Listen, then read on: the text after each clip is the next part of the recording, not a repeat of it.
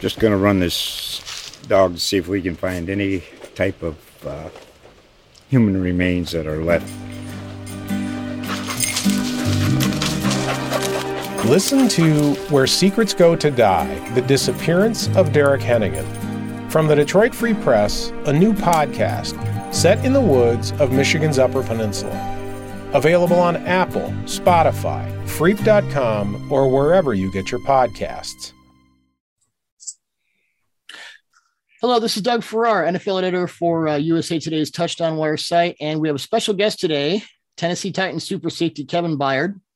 Uh, Kevin, this is the second time we've talked. We uh, talked about the Chiefs' offense in the week leading up to Super Bowl 54. You had a lot of great insights then. Um, looking forward to talking to you again. And I wanted to start with um, what you're really here to discuss, which is it's very important to you, I know. And it meant a lot to me when I was reading about this because you mentioned it mentioned that you were raised by a single mom, as was I. Um, so that was a definite connection. Um, you're teaming up with Campbell's Chunky Soup to renovate Davidson County Department of Children's Services safe room in Nashville. Um, your renovations, Chunky Soup is donating eight thousand dollars worth of home appliances and 200 cans of soup to the Foster Homes Kitchen. Uh, your ribbon cutting event will be uh, this Sunday, August 1st. And this is going to provide a safe space to house uh, some of the 750 children currently in the Davidson County foster system. It's a it's a really great initiative, and uh, please please tell me how this came about and what it means to you. Yeah, so I all kind of started. Um, you know, they had hit me up early in the spring because they wanted me to speak at their high school graduation ceremony they have yearly for the kids that's in the foster care system. And obviously, I said yes, of course. Uh, so they invited me to come, you know, kind of tour the facilities, kind of get a feel about everything they had going on. And as me and my wife are touring the facilities, they're telling us about the different how how the kids need to come to foster care and you know different traumatic situations that some of these kids are in. Uh, my wife, which I give a lot of credit to, uh, kind of started to have a vision like, you know, it'd be really cool if we was to help them, you know, renovate their facilities because they haven't been renovated before, and obviously they've been here. And it's crazy that you know they only have one facility that pretty much serves the entire state of Tennessee, not just Nashville. Uh, so we was like, wow, this would be really impactful for these kids that may be coming in the middle of the night. Some kids that may have to stay there uh, multiple nights because they haven't been able to be placed in a foster home. Uh, we just wanted them to feel a little bit more comfortable uh, going through a traumatic time. So uh, it took a few months to get going, uh, obviously to finish the entire pro- project. But like I said, man, it's just a blessing to be a blessing. I'm just uh, super grateful that God has been able to put me in this position to help others. Well, it's really it's a great uh, initiative, as I said, and it's awesome that you're giving back. It's really cool. Uh, let's get to football, and I guess my first question is: the season is, I mean, it starts tonight with the Hall of Fame game. Season's going to be different than last season in a lot of ways. Um, how has it been different for you already compared to last year, and what are you looking forward to doing this year that maybe you couldn't do in 2020? Yeah, I mean, last year was tough, honestly. Um, just with all the protocols, uh, it just made things a lot uh, a lot tougher as far as you know, just day to day activities. Uh, this year's been a lot better. Uh, this year feels just a little bit more normal as far as being in the building. Uh, I got vaccinated early in the summer, so I'm able to walk around the building without a mask. Uh, the protocols are a lot looser, so that definitely feels good. just nothing is, I would call it just another distraction that you don't have to worry about. Um, but I'm just super excited for this year, honestly. Uh, like I said, we have we have a, a, pretty good roster, a loaded roster that I'm super excited about, and, and, get ready to play with these guys. And I've been able to practice against you know some of these great offensive players every day in practice. So super excited to get the year going. Well, yeah, you have a, a, top quarterback in Ryan Tannehill. You have a running back in Derrick Henry, who this is an insane stat I discovered. Derrick Henry has more yards after contact over the last two years than any other running back has total rushing yards. which I mean, not that I need to tell you that's damage. That's crazy. Yeah. And uh, you have AJ Brown, and uh, I think you guys have a new receiver, Julio Jones. I've heard he's pretty good. Um, first of all, what's it been like in practice? I mean, I know you're on the ones and they're on the ones, so I don't know how much you've gone against each other yet. But with Jones and AJ Brown on the field at the same time, as a defensive player, what kind of issues do you expect them to present for opposing defenses as a duo? Because to me, it's like putting DK Metcalf and DK Metcalf on the field at the same time and like, okay, try and figure this out.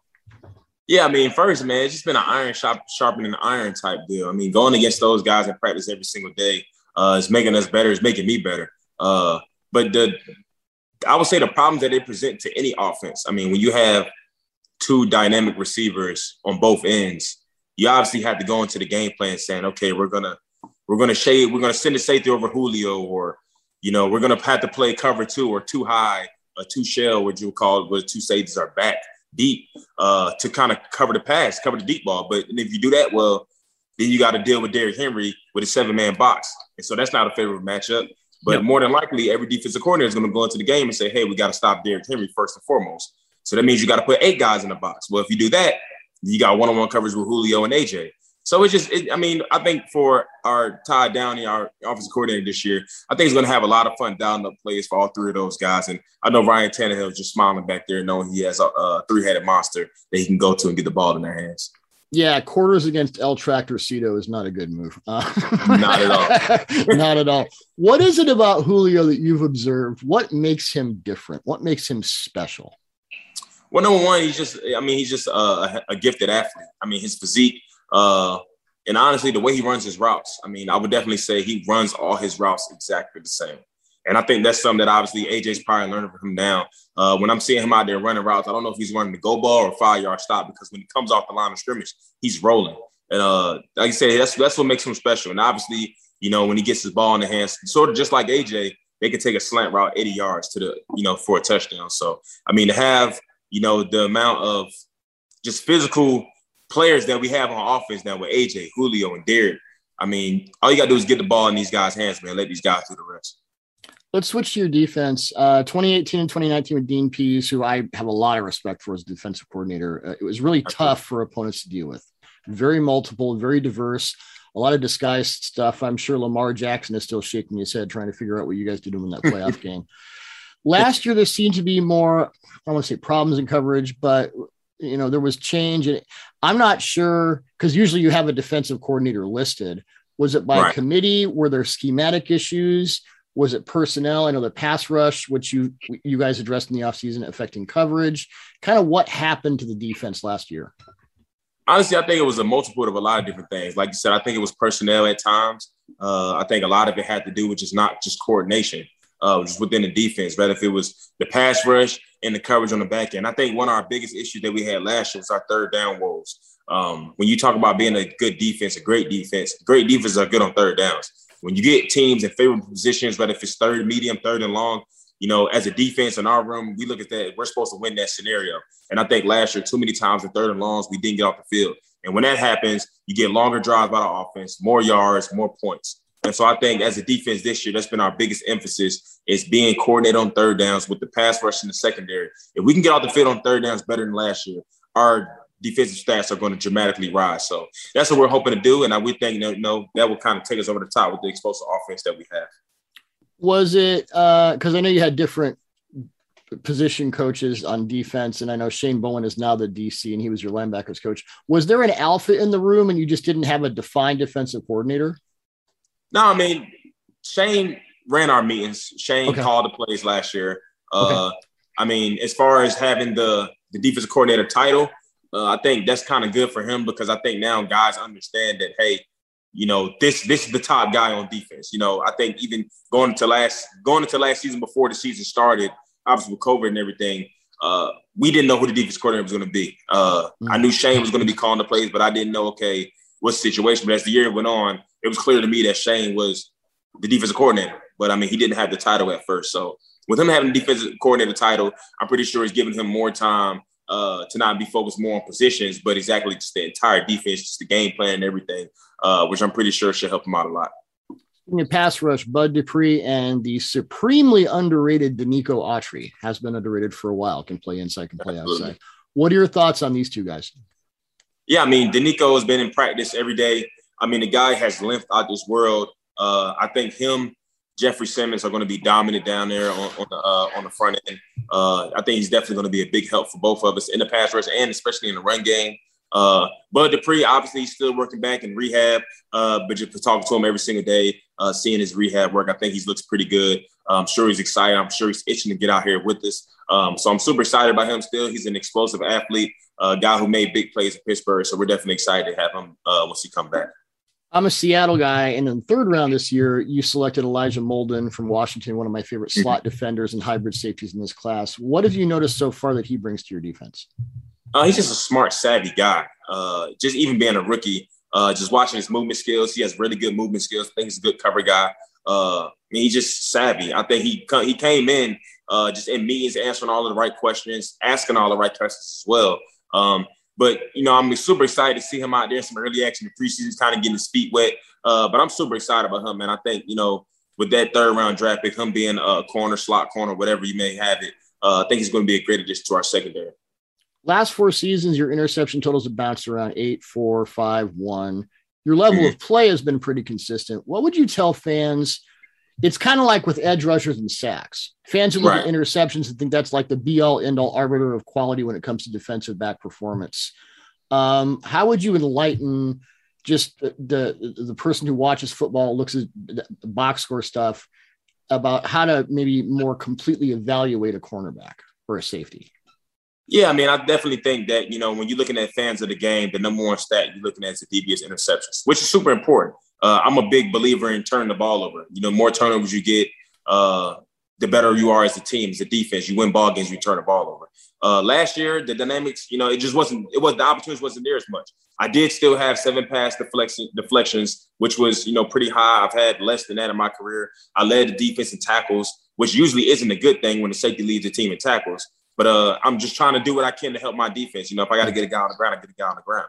But uh, I mean, obviously, hoping this year with a great pass rush, uh, being really good on third downs, those opportunities will come. And I, honestly, I'm not concerned about the numbers as far as interceptions. I've always been a guy that's going to get interceptions. You look back at my college career, uh, I had 19 picks in college. I have 18 picks in my, in my early in NFL career. So they'll come. Uh, but like I said, I'm just super excited about uh, being able to get back out there and make some plays for my defense. I don't feel like I played up to my my standard not the media standard, not the fan standard, but to my standards last year. So I'm super excited to go out there and prove, you know, myself right.